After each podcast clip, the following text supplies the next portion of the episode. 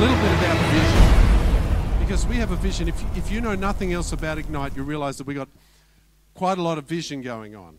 And there was a church I heard about some years ago, had Proverbs 29 verse 18 as its motto. Do you know Proverbs 29 verse 18? It says, "Where there is no vision, the people perish." And they put it on a sign at the front. And then the church sort of, you know, as time passed, the church became lazy and lethargic, and no one sort of maintained it, and the grass grew long and everything looked a bit shabby. And no one failed to pick this up, but they went out, someone finally looked at the sign and realized the W had fallen off the front of the sign. And so the sign now said, "Here, there is no vision, the people perish." So let that not be us. Let's keep the W in that. You know, let it never be said of us that we will not be people of vision. We can make a new commitment to the Lord today to follow his vision. And I think as an optometrist by profession, I have the right to say a thing or two about vision. You probably heard me speak on this before, but I want to do it again, because vision is key to everything that goes on.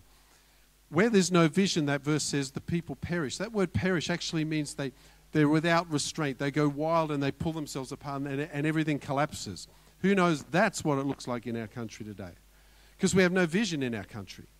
They think they have vision, but it's not a vision for anything wholesome. And I think that where there's no vision, people perish.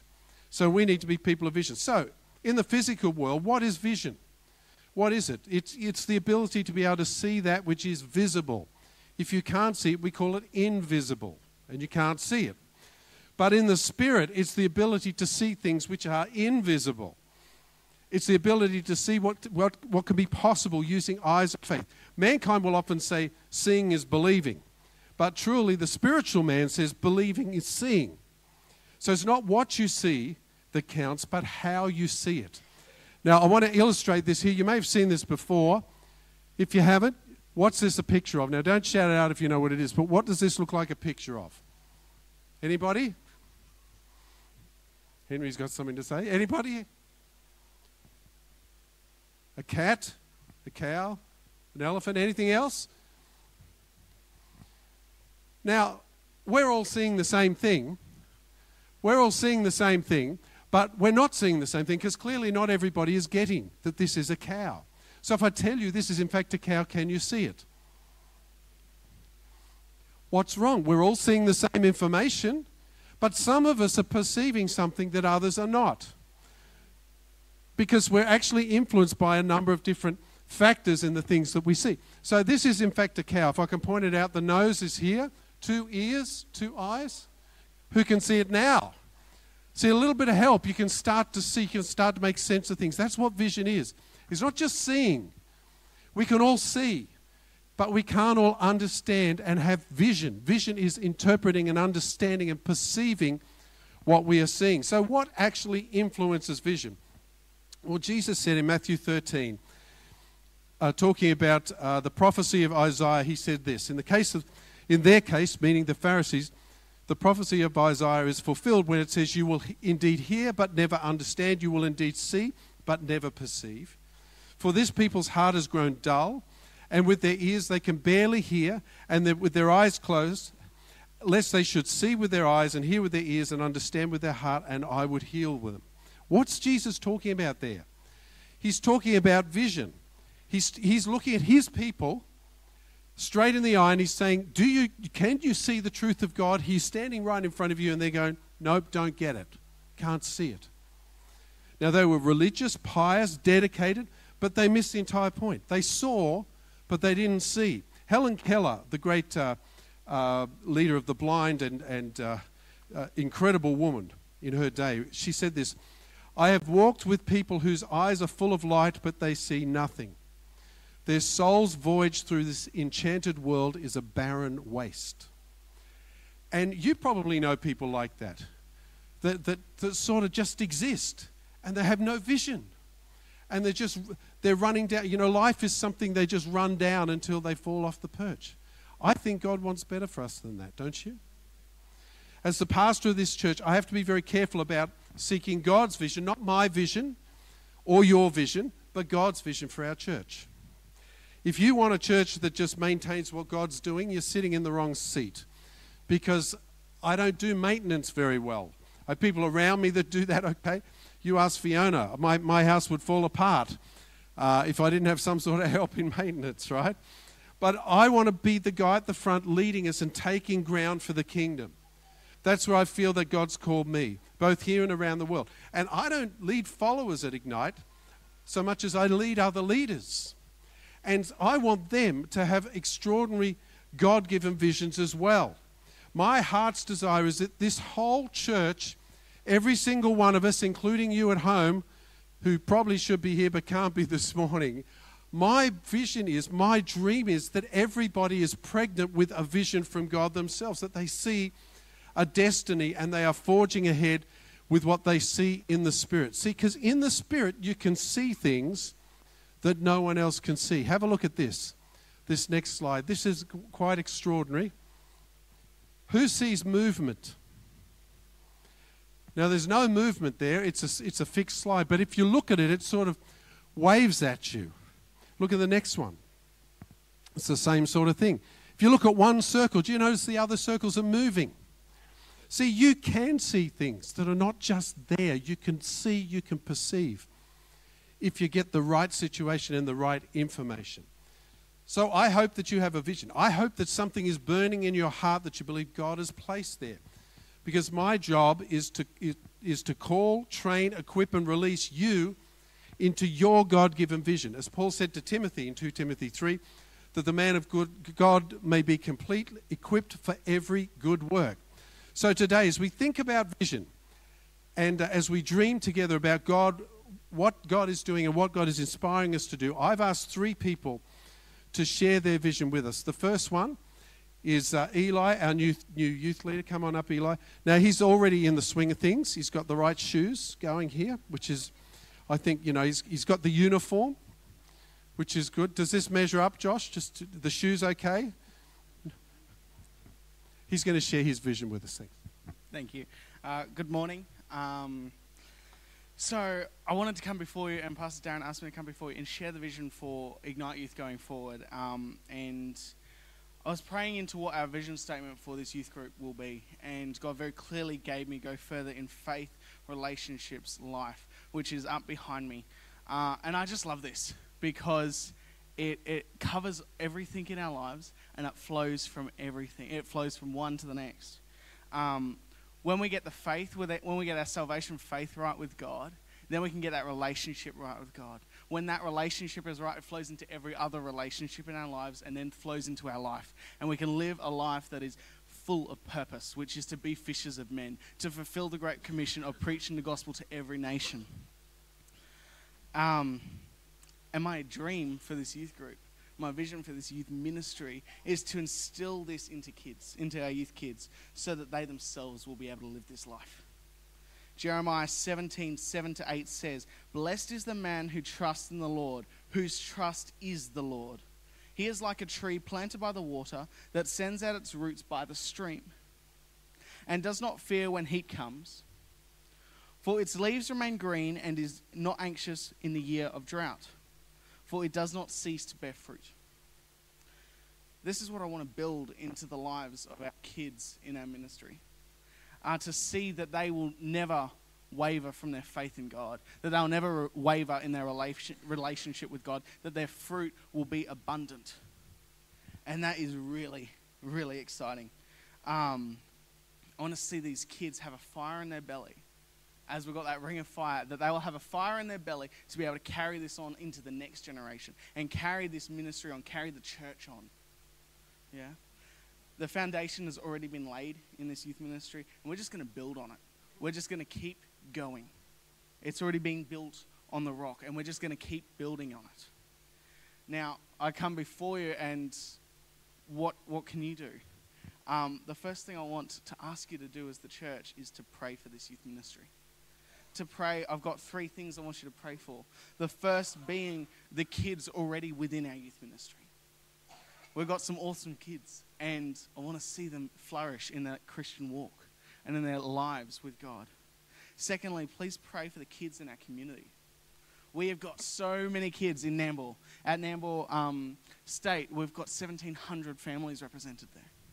And the schools aren't giving truth. Schools are pushing political agendas. They're pushing changing ideologies and are switching and pushing sexuality on young kids. And it's not truth. It's not biblical truth, so it's not truth at all. And youth ministries offer truth. This youth ministry will offer truth to kids. And I want you to pray that we can have a great impact in this community and in the lives of the youth within our community. Additionally, I'd like to ask you to pray for the youth team.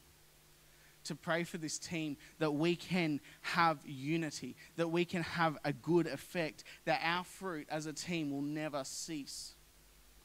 And also, lastly, I'd like to ask you to pray for the unity of the church, the youth groups in our local community. There's 7 youth groups in Nambour, which is awesome, and we do stuff together, but we want to do more together. Because in unity, there is a blessing. God commands a blessing in unity. So please pray for that unity. Please pray for that fruit in that unity. And finally, as I'm standing before you, if this is something you're passionate about, if you have an excitement from this, to see youth kids saved, to see them jump into a life that is full of their purpose for God, then come and see me. I would love to get you involved in this youth ministry. And that goes to you online. If you're online and you're seeing this and this is exciting and this is passionate and it's burning a fire within you, come and see me. Come and speak to me afterwards. I'd love to get you involved. But yeah, thank you. Thanks, Eli. Now that's vision. He's got a vision for where he wants to go. He's building on what Josh did before, and he's got a vision for where he wants to take this ministry. It's exciting times. It really is. Let's just pray for our youth. Father, I just pray that you would just bind our youth leaders together in unity, Lord, that you would bind the youth of this community together in unity under truth, Lord God, as our youth reaches out to this local community. As all the youth groups from all of the churches try to reach our kids, Father, I pray that you'll give us breakthrough. Lord, that we will see not only quality in lives, but also quantity as kids come in and learn the truth about what God is really about and about the fact he has a destiny for their life. So much more than being a boy or a girl or a cat. Lord, I pray that you just bless them, this ministry, in Jesus' name.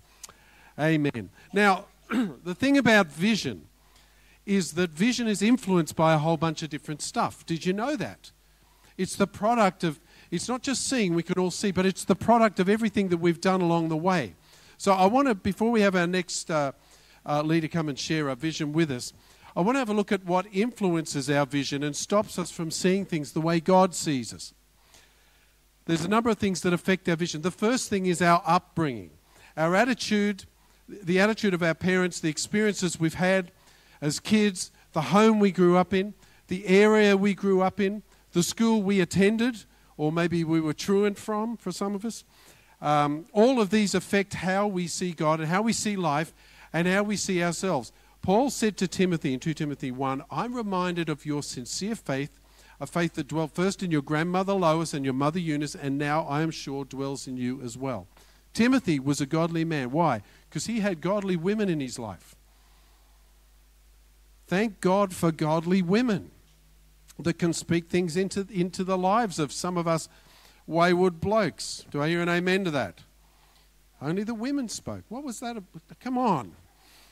Now, you may have had a great upbringing or a lousy one, and this affects how you view yourself, God, his vision for your life. But there's great news. You can be set free from the effects of your upbringing by the power of the Holy Spirit, and you can start to see with fresh eyes and get a new vision. Deuteronomy 4, verse 9 says this, only take care, keep your soul diligently. That's good advice, isn't it? Keep your soul diligently, lest you forget the things that your eyes have seen, lest they depart from your heart all the days of your life. Then it says this, make them known to your children and your children's children. You see, there is a destiny that we hold in our hands, not just for ourselves. If we lose vision, our kids lose it, our grandkids lose it. They can be lost to an eternity in hell because we lost the plot and didn't see correctly. I think we need to get it right, don't you? So parents, speak words of life to your kids and your grandkids' lives, because the way that we are brought up matters. So, and it really does, it influences us. Now, as an example of this, we learn to read, and then we learn to speed read. And in the 21st century, we learn to skim read, don't we? How many of you have actually read words from a website recently? Not me. I've skimmed lots of websites, which we train ourselves to do this. So I want to give you an illustration of this. Have a look at this. You'll be able to read this pretty well, even though none of it makes sense. Read it with me. Come on. The phenomenal power of the human mind, according to...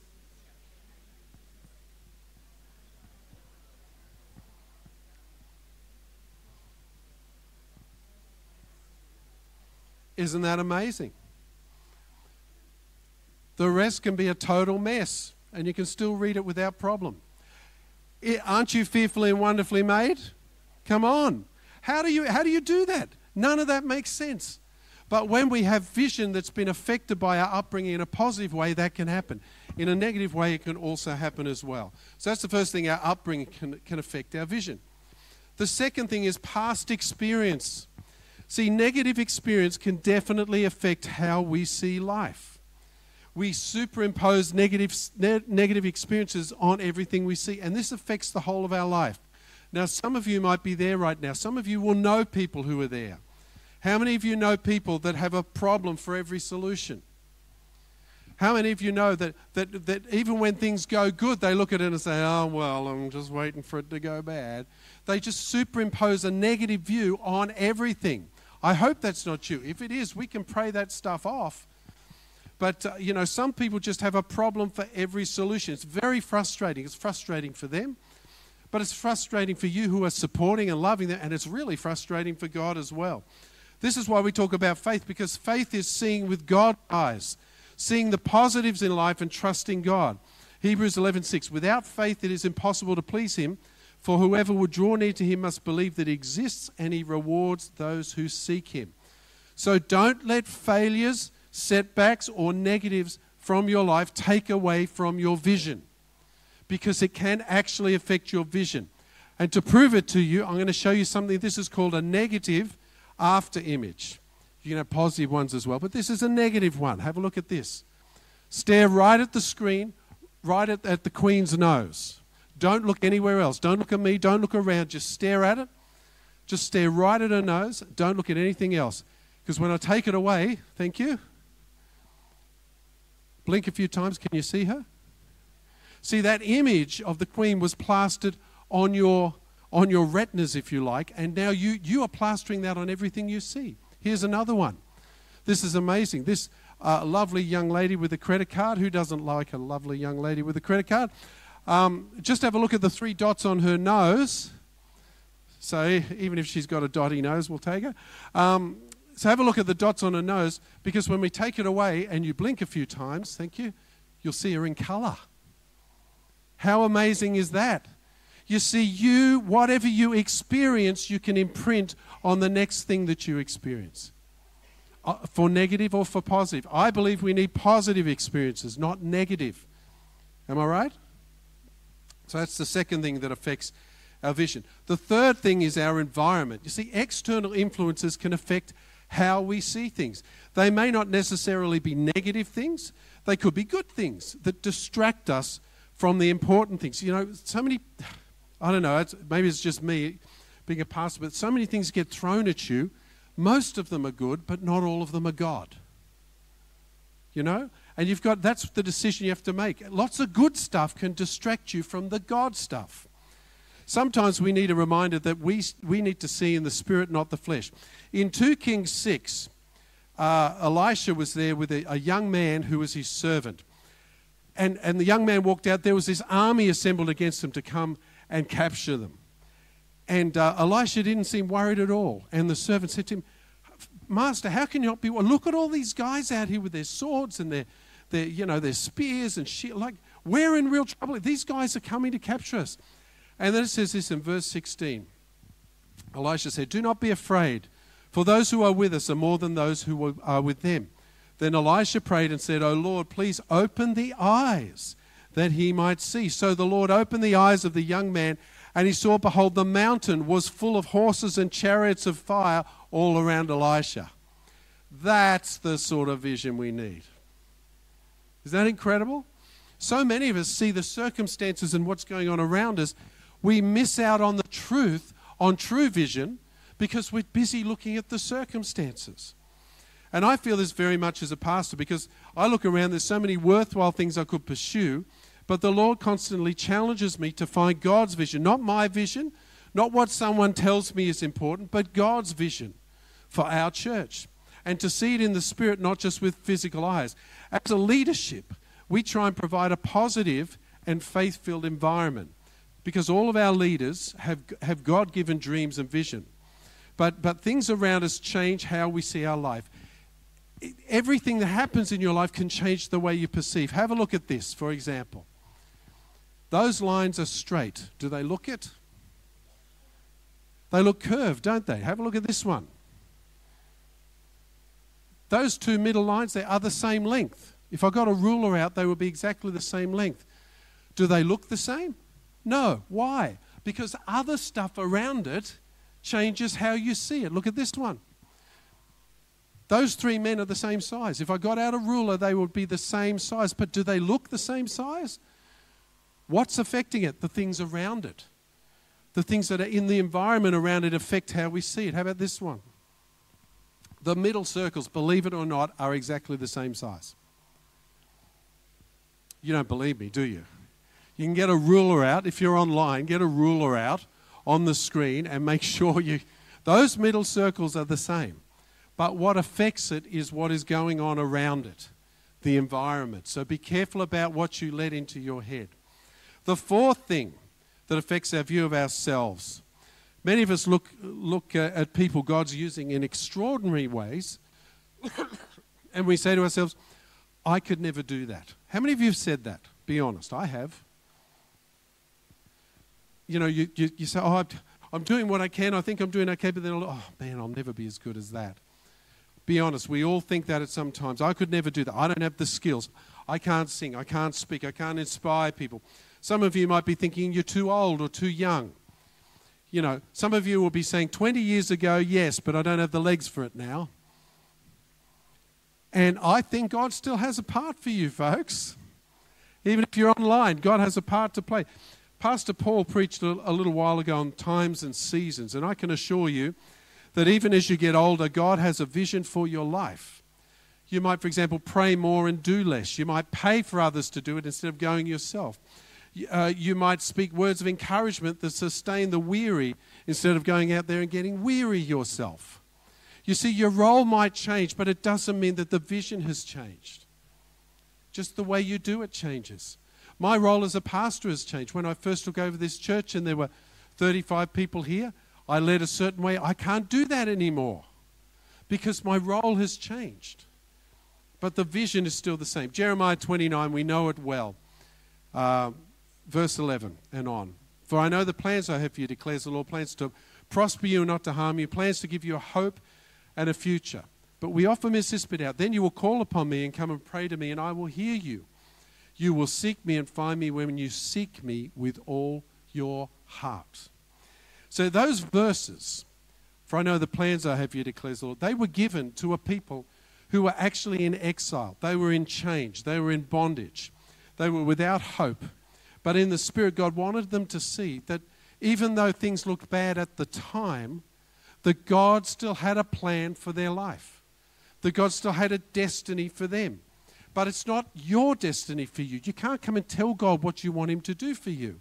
He says, you'll seek me and find me when you seek me with all your heart. It's not about your ability. It's about your availability. Because I don't care how gifted or not you may think you are, God sees you with a role in his destiny for this nation. God sees that. The question is, do you see that? And if you keep looking at yourself and all your failings, then you won't see his destiny, but God has an incredible destiny for you. Wouldn't you like to one day, when you throw off this mortal coil and step into eternity, to know that he looks at you and says, well done, good and faithful servant? Isn't that all that we want? Well, to do that, you've got to see yourself the way God sees you. We are fearfully and wonderfully made. Your nose can detect 10,000 different smells. Did you know that? That's incredible. You know, your fingers, look at the dexterity and all the bones in there. God has made you. God has a destiny for you. Have a look at this slide. I like this. This is an actual slide of an actual room, and those people are roughly the same size. But they don't look it, do they? Because the room is distorting the way they see it. So you need to see yourself as the big one. You need to see yourself as a victor. You need to see yourself with authority, because the blood of Jesus has bought us all of this stuff. If only we would say, Lord, use me. If we would open ourselves up to him and say, use me. It's not about how good you are. It's about your heart. It's about your heart. The fifth thing that affects our vision is our faith. Godly vision is seeing with eyes of faith, even when nothing seems to exist right now. Paul wrote to the Corinthians in 2 Corinthians 4 verse 18, we look not to the things that are seen, but to the things that are unseen, because the things that are seen are transient, but the things that are unseen are eternal. Someone who is moving into an area that doesn't exist at the moment in our church, I want to introduce you to in a tick, but we've had a look at the structure and we want to change the structure, and so we've invented a spot. We feel it's in the Lord. We really feel that it's the Lord speaking to us about this. And Kenny is moving into an area that Kenny and Joe, thank you, that doesn't exist, but we're speaking it into being. But we believe it's going to be a pivotal way that our church is structured, and just help us support all of our leaders all down the line. So I'm going to pass over to him for a tick. Thank you, sir. Bless you. Proverbs 22 verse 6, well-known verse, says, train up a child in the way he should go. Even when he is old, he will not depart from it. Eli mentioned about education when he had a few minutes with the microphone. And you know, the enemy is doing that. The enemy is doing that. The enemy is training up people in the way that he thinks that they should go. We are in a mess. We're an absolute mess. I was looking at UK just the other day. They're having a pride march in London, and it was stopped because there's activists there who think the world is going to blow up because of climate change, and you know, got two parties fighting off in their ideologies. But young people today have got no idea about the Lord. I've been shocked this last year doing street work and asking people, you know, what do you know about Jesus? And they go, who? Who? They haven't even heard of the name of Jesus. Some who have, I've spoken to them and said to them, what do you think the cross of Christ was all about? And they go, I haven't heard about it. I've heard of Jesus. What do you mean the cross of Christ? They're not being taught in schools, not being taught in home. How can we train up the way that they should go unless we speak to them? How will they hear unless someone is sent to them? And so something happened to me in the Philippines. I'm a mess from time to time, as I'm sure you appreciate, but I was sitting in a Filipino church, and half the church were under the age of 20 years of age, and there was young people playing the guitar and drums and singing and speaking and praying, and I'm just weeping as I'm looking at these young people. And I said to Darren, wouldn't it be amazing to pastor a church like this? There are young people who are on fire for the Lord. You know, it took me back about 25 years. 25 years ago, I was doing evangelism in a church in England. And the pastor of the church came to me and said to me, oh, look, we need someone to do like a kids thing in the middle of the service. Can you do like 10 minutes, teach the kids, just do them a story or do something? And I went, no way am I going to do that. I'll preach to the adults, but I have two small children, but I don't even relate to my own children, far less other people's children, so there's no way I'm going to do that, but thank you for asking. I went home, went to bed, went to sleep. The Lord woke me up in the middle of the night and rebuked me and says, Kenny, I thought you had a heart for souls. I said, Lord, you know that I do. And they said, well, kids have souls too. Kids have souls too. I went, oh, okay, you kind of got me. All right, if you give me something, I'll do it, otherwise the deal's off. And he woke me up a couple of hours later with this this vision for how to touch children with the gospel. And involved me dressing up in all sorts of different costumes and doing silly voices, even singing and dancing, which are far from my forte in the Lord. But I ended up planting a kids' church. We had 60 kids from the community would come. I would pick them up by a bus, bring them into the church, and have 90 minutes of just incredible kingdom ministry. And so many young children saved. And so I was radically changed and transformed. Everything the Lord's asked me to do, I've had absolutely no gifting in. And but He's who He calls, He equips. And so the years went by. My kids grew up. Some of them got married. Some of them had children. Our son, we're still praying for. Come on, you can do it. And we've gone into other areas. But in the Philippines, the Lord said, "No, you've got to do something. There are other people in the church, sure, but you've got to do something." And so I really felt this call to do something within the space of young people. And so this passage from Proverbs is vital, because we have to look at children really from the cradle into adult full-on service and ministry. We talk about discipleship, but we don't really relate it to children. You know, we have a children's church, we have youth, we have young adults and so on. But oftentimes those departments become separated, segregated. And actually we need to have a systematic approach when someone is born in the church to see them 20 years later, 25 years later, ministering in churches, on the streets, evangelizing, playing guitars and worshiping the Lord. We have to do that. And so we have to look at a systematic, almost a John Wesleyan methodological approach to how we actually do that. And so I want to now oversee the whole sort of, I guess, next generation within the church. Kids' church, the youth, the young adults. Give these guys... My job is make sure he does his job and make sure he's successful. And so looking to train, to mentor, and actually look at the Word of God, because even grown-up kids who have been in the church all their lives, and this is not just this church, all the churches I've been to, you ask them about the Bible, and they have little ideas of Jonah and the whale, and there's Noah and the ark, and a couple of bits and pieces. But actually, they don't have, oftentimes, a comprehensive understanding of the Word of God. And so that has to change. That has to change. So we have to look at the whole area of teaching the Bible from cradle to the grave. And also, we have to be mission-minded, and Eli mentioned that. We have to be mission-minded in each of those departments.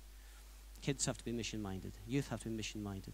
Young adults have to be mission-minded. We need to outreach. We can't just do our own little thing and have a nice little party within the church. And so it's a revolutionary way to look at how we touch young people with the gospel, how we train them, disciple them, and release them to be productive for the King. Amen. Thank you. Yeah, put your hands together for that. We're so blessed to have so many people who have vision. And I believe God is laying vision on the hearts of people all the time. Maybe He's doing it right now in your heart. But if we have a vision here at Ignite, and we do, and it's a big vision. Our vision is not to maintain what we've got. It's to take ground for the kingdom. That's why we join with other churches, because no one church can win this city for Christ. We have to join with others. You know, no one church is the only answer. We have to, there's strength when we join together and we unite our vision with others. Our vision's not to maintain, but to take ground, both here and around the world. I'm not here to play games. I'm not here to play church. I'm here to move ahead, and so is our team. And I'm already seeking God. I'm starting to pray, as Cindy would know. I'm praying into and producing some training that we hope can reach around the world to encourage thousands of pastors all around the world. We want to take the world for Christ. That's our vision, but it starts right here. But what good is it if the Lord gives me a vision and I don't tell anyone? The Bible says to write it down and make it known, because how can anyone expect to join a church when they don't even know what the vision is? Habakkuk 2 verse 2 says, "The Lord answered me, write the vision, make it plain on tablets so he may run who reads with it." Now, I used to spend time reading all these sort of training, leadership training books and all that sort of stuff. And we spent hours and hours and hours trying to figure out a mission statement and a vision statement. Have you ever done that? And like we put hours and writing all this stuff, and it was lengthy and it was trying to cover everything. And God really rebuked me one day and said, "I said make it plain, not that stuff." I realised I'd written out this big elaborate, vision of where I wanted the church to go and da-da-da-da-da.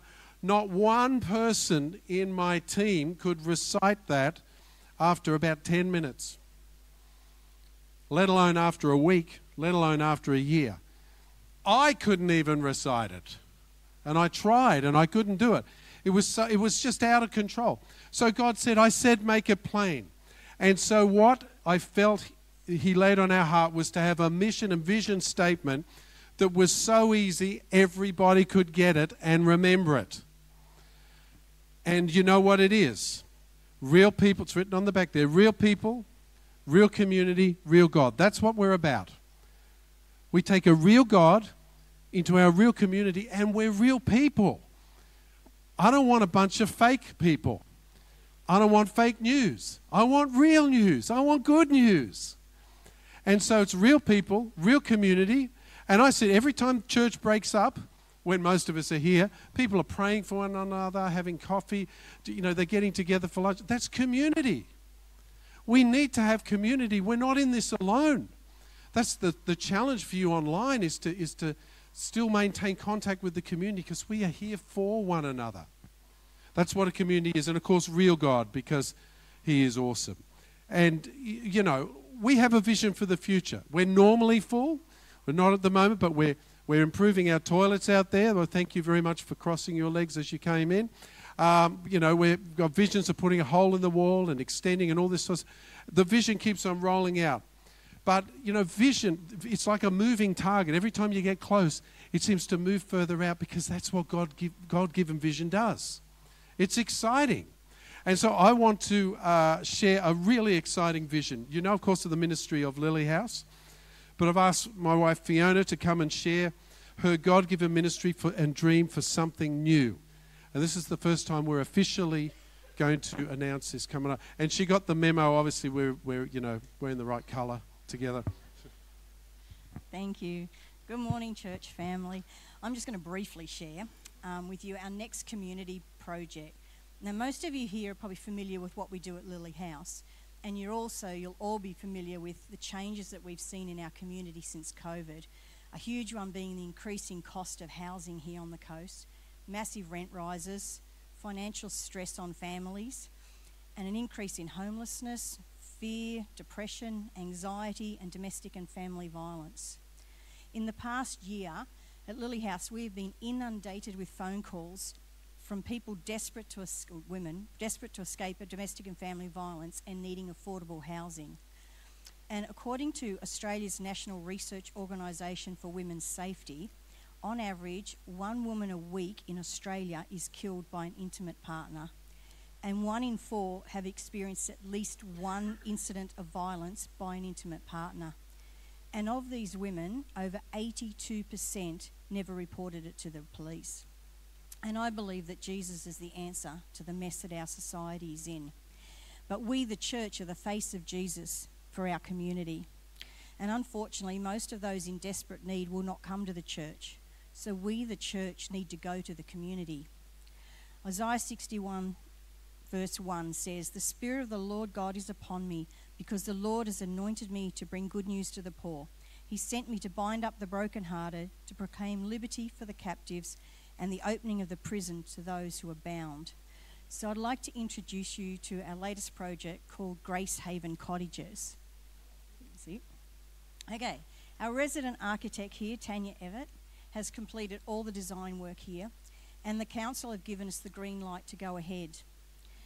We have been donated a block of land that will fit 5 homes on it, 3 2-bedroom cottages and 2 3-bedroom cottages. We have a builder and we're ready to build. All we need is $1.5 million to complete the project.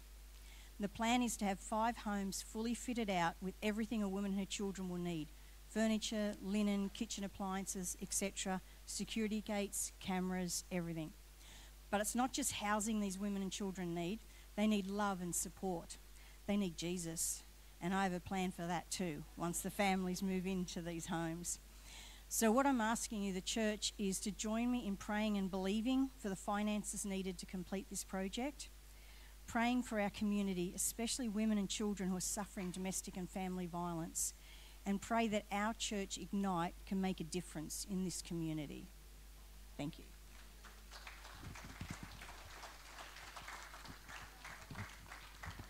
Is that exciting or what? I tell you, this place is just full of vision, and I love it. So if you're new to Ignite, you need to know we're a church with vision. And we haven't arrived yet. We continue to forge ahead. But as I say, success is a moving target. When you think you've achieved it, there is more. There is always more. Because my Bible says, now to him who is able to do exceedingly abundantly, above all we can ask or think. And I can ask and think a lot. And he can do exceedingly abundantly beyond that. So am I worried that we need $1.5 million for Grace Haven? Not at all. Not at all. God will provide this money. I don't know where from, but he will provide it. Because if, as we have faith and we know it is anointed of God, it's sailed through council. Do you know, we got through a year's worth of planning and checks and all the other stuff that they do in 1 hour. Wasn't it, Tanya? You were there. Yeah, you were there as well. We sat in this room. They got all the stakeholders in the room, and they all went, yes, yes, yes, yes, I'll change this, do this, and everything was done within 1 hour. If you don't believe in miracles, that is a miracle. The council can get something done in 1 hour is incredible. So God has given grace and favour here. For Grace Haven Cottages, we just need 1.5 mil. Easy pickings, I think, for him. You know, we keep dreaming together. If you have dreams of ministry, come and see me later, because if you're patient and if you seek God and if it's his will, it will come to pass. But let me ask you the question. Some of you are sitting here saying, well, that's very good, but I don't have really a vision. You might be thinking, well, God gives visions to all these other people, but I have nothing. How many of you have prayed and said, God, give me a vision for something in ministry, and nothing's happened? Well, maybe you have a deep desire within. You know, the first part of having a vision in ministry is having that desire. And if you have that desire but you have no vision, that's okay. Because it's like saying, well, I've got eyes but I have no vision. But we can do that if we get them functioning correctly.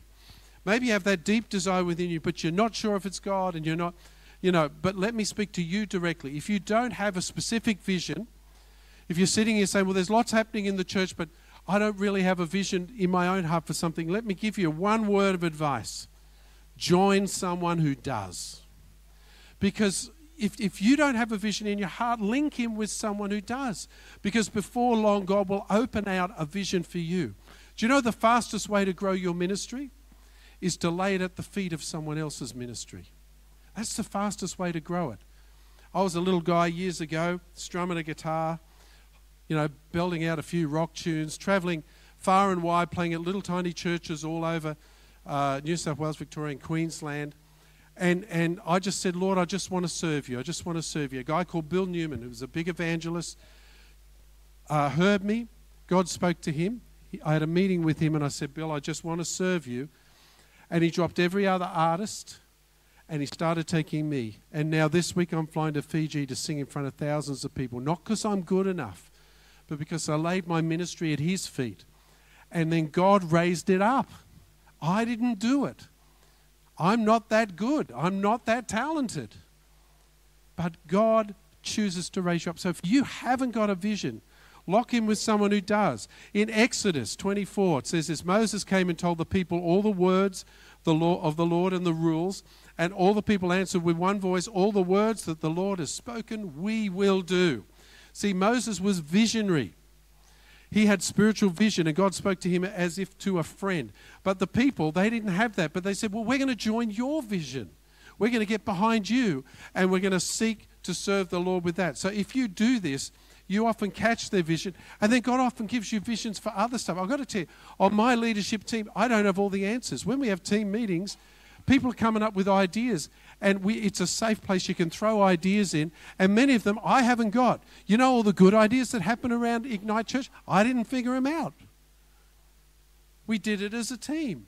Someone else spoke these things, and I said, that's a good idea. I'll run with that. That's cool, you know, and we talk about it and so on. So, you know, you can contribute in some way. Have a look at this. This is another one of those freaky things. On this side, on the left-hand side, what's that a picture of? You can see it. There's 101 of them. Can you see it? The Dalmatian with its nose to the ground. See its nose to the ground here, its body's across here. Can you see it? Yeah. Now, what is it on this side? Depends on who you are. You see a couple looking out, but what else do you see? Who sees a baby?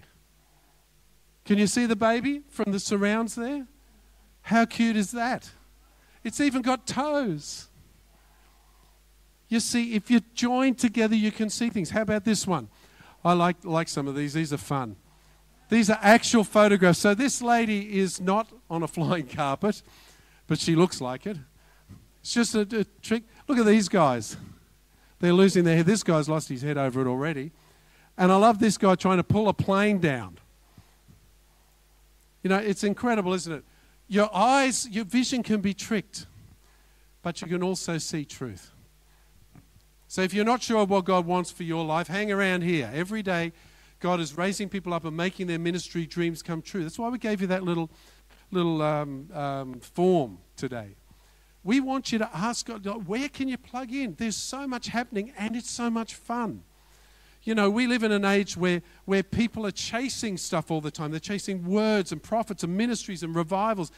I talk to people all the time going from church to church or website to website to try and find the next big thing. But my experience is that the next big thing is what God wants in your life, and you don't get it by flitting around everywhere. Find a place, whether here or somewhere else, but put your roots down. Because if there's no root, there's no fruit. And people who flit around all these places, you know, and you might be searching for a church, and that's okay. When you find one, put your roots down. Because you won't amount to anything in God if you don't sink your roots down. You need that sustenance there. That's how gardens grow. That's how God grows stuff. So plant yourself. No root, no fruit. But God has, of course, the perfect vision. He has super X-ray vision. Like super. Wouldn't you like to have X-ray vision like Superman? Or God's vision, to see so far ahead into eternity. Now, we can't do this physically, of course, but God can do this. And wouldn't it be amazing to have God's eyes installed in our head so we could see like he does? Well, the great news is that if we're willing, we can have this spiritual transplant. We can start to see things as he does. And when that happens, it's a game changer. It changes everything when you see things God's way. 1 Samuel 16, verse 7, the great prophet Samuel, looking for the next king, had all the sons of Jesse lined up there. And he gets to the first one. It's got to be this guy. He looks fantastic. Remember, he picked Saul. Saul was a pretty good-looking guy, tall, strong. This guy looks great. But the Lord says this, verse 7, do not look on his appearance or on the height of his stature, because I have rejected him. For the Lord sees not as man sees. Man looks on the outward appearance, but the Lord looks on the heart. And that's the sort of vision we need. That is the Lord's vision, not ours. And what's vision look like? Isaiah 55, for my thoughts are not your thoughts, neither are my ways your ways, declares the Lord. For as the heavens are higher than the earth, so are my thoughts than your thoughts, and my ways than your ways. If we draw closer to God, he will draw closer to us. And he has perfect vision. He sees it all. He sees everything that's happening all the time. And we need to plug into that, don't you agree? Rather than rely on our own physical eyes. James 4 says, he gives more grace, therefore it says, God opposes the proud, but gives grace to the humble. Submit yourselves therefore to God. Resist the devil, and he will flee from you. Draw near to God, and he will draw near to you. Cleanse your hands, your sinners. Purify your hearts, you're double-minded, James says. So we have an amazing vision for the future of our church. We want to impact community in hundreds of ways, and you can be a part of it in some way. All it takes is what that verse says, you know, humility, submission, resistance to the devil, and then purity. And it takes a heart after God. Psalm 37, verse 4 says this, delight yourself in the Lord, and he will give you the desires of your heart. Does that mean if I delight myself in the Lord, I get a Tesla? Or a Ferrari? I think I'd rather have a Ferrari. Anyway, but no, it doesn't. It says delight yourself in the Lord. That's delighting in the Tesla. I want to delight myself. If you delight yourself in the Lord, he gives you the desires of your heart. Why? Because your desires conform to his desires when you delight yourself in the Lord. And then what you really want is what God wants as well, and so it's brought to pass. You know, Grace Haven Cottages, it looks impossible in the natural. You can give me 1.5 million reasons why it can't happen, but I'm telling you right now, God's in this and it's going to happen. I can see it. I can feel it. I have the vision for it. It's out there. I can see it coming to pass. How exciting is that, that we can impact our community like that? We have to trust him. There's a little fish called Four Eyes in the Amazon, and it's a funny-looking thing. That's it there. It features a large bulging eyes on the top of its head. Now, this fish can cruise just under the top of the water with the upper half of each eye above the surface. The top half of the eye has a different lens to the bottom half of the eye. Isn't that amazing? I wonder how that evolved. Not.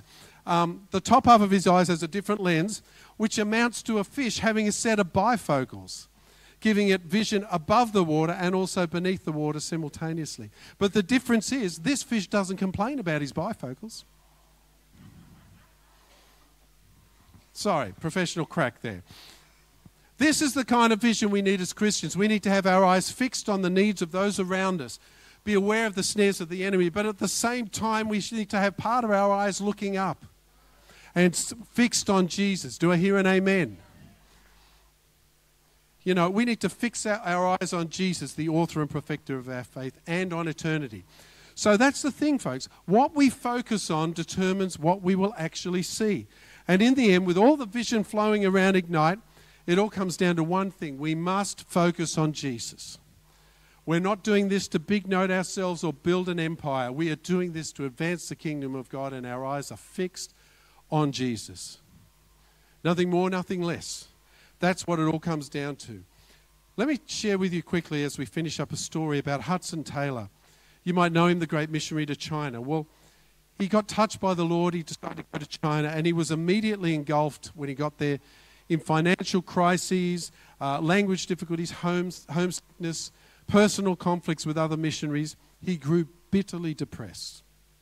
Then he received a letter from a friend called John McCarthy, who told him to try this, and I quote, "Try abiding, not striving nor struggling.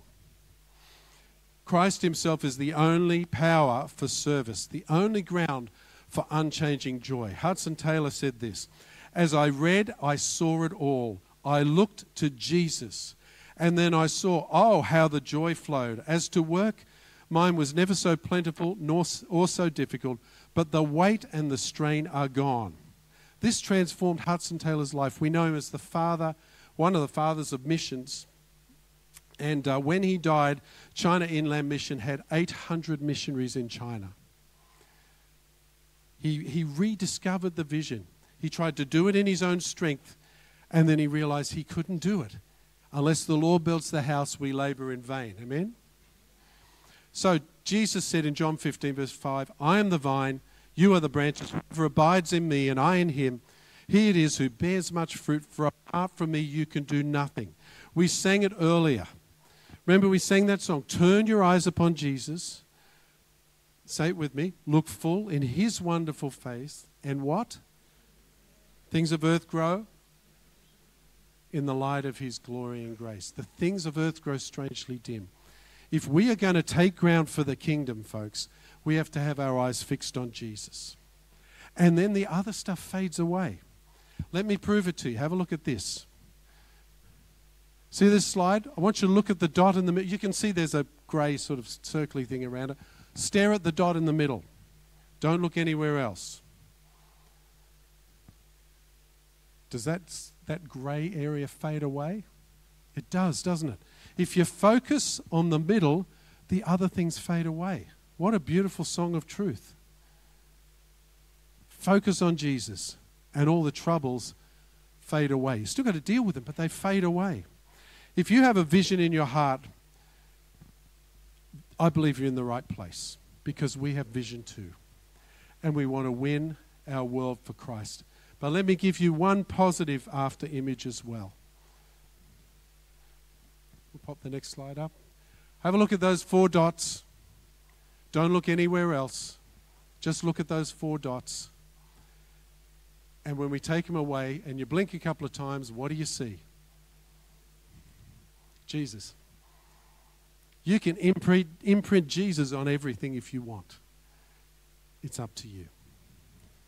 So on Vision Sunday, with half of our people laid off with sickness and travel and everything else, I'm telling you, we have a vision. And I believe that God has placed visions in your life as well. And it may not be. I know some of you are thinking, oh, I'm older. There's nothing I can really do for God. I want to speak against that right now, because you're never too old for God. I know he's not here this morning, but I bet he's listening. But Doug, I'm a huge fan of Doug. And, you know, physically he's getting more frail, but I tell you what, his spirit is still there. And that man can pray. And I love you, Doug. If you're listening, I love you. You know, this man has been, he's been a backbone to me. He's built me up so much, because that man can pray. That's his ministry. And age doesn't weary that. Age doesn't dim that, because he's called of God. So I want you to bow your heads for just a moment. We're going to do something different this morning. I'm going to ask you to search your heart. Has God given you a ministry? Something that is laid on your heart. Might not even be in this church. Might be outside of this church. I don't know, but I believe God is speaking to us this morning. If you have a vision in your heart that you believe God has placed there, even if it hasn't manifested yet, even if it hasn't started yet, maybe it's a new idea that everyone says, oh, no one's going to go for that.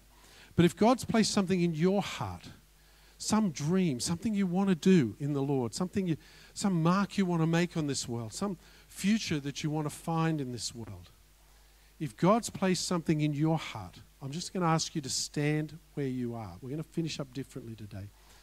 But if God's spoken to you and you have a vision, either for within this church or outside this church, maybe you're moving in it already, so I'm hoping my leadership stands. But if God's put a vision on your heart, any vision, whatever it is for, just stand wherever you are. Some of you have had visions in your heart and you feel like they've died. I want to speak life into those right now. I want to say that vision you thought has gone, that vision you thought had exploded and in your face and everything fell apart. I'm telling you that the gifts of God are without repentance. And if that vision is still burning within you somewhere, just stand where you are. We don't have to know what the vision is. I'm just asking to stand where you are if God is speaking to you. It might be something new and different. Let's just pray together. Lord, as we speak vision into life in this place, even more so. Father, I pray that you would speak to the hearts of every person standing, whatever vision it is, however crazy or weird or bizarre or whatever, if it's of you, Lord, it will come to pass. If they are faithful, if they serve, if they step out in faith. And Lord, I pray right now for boldness among the people who are standing to reach for that vision, to go for that vision and say, Lord, I'm going to trust you. I'm going to step out. I'm going to take a chance. If you don't take a chance, nothing happens. You've got to step out and take a chance. And yes, you might fall flat on your face, but who cares? If you take a chance in God, he will love and support you. He might even shape your vision and take you where he wants it to go. But you can't steer a ship that's not moving. It has to be moving for the rudder to bite and to be steered. Even if you're in the wrong direction, he'll use that rudder to bite and turn you in the right direction. So if you've got a vision in your heart right now, I want you to pray this with me. Say, Lord Jesus, I commit this vision to you. I promise to be faithful to you, to humbly serve you, and to walk humbly with you. And I trust you to make the vision come to pass.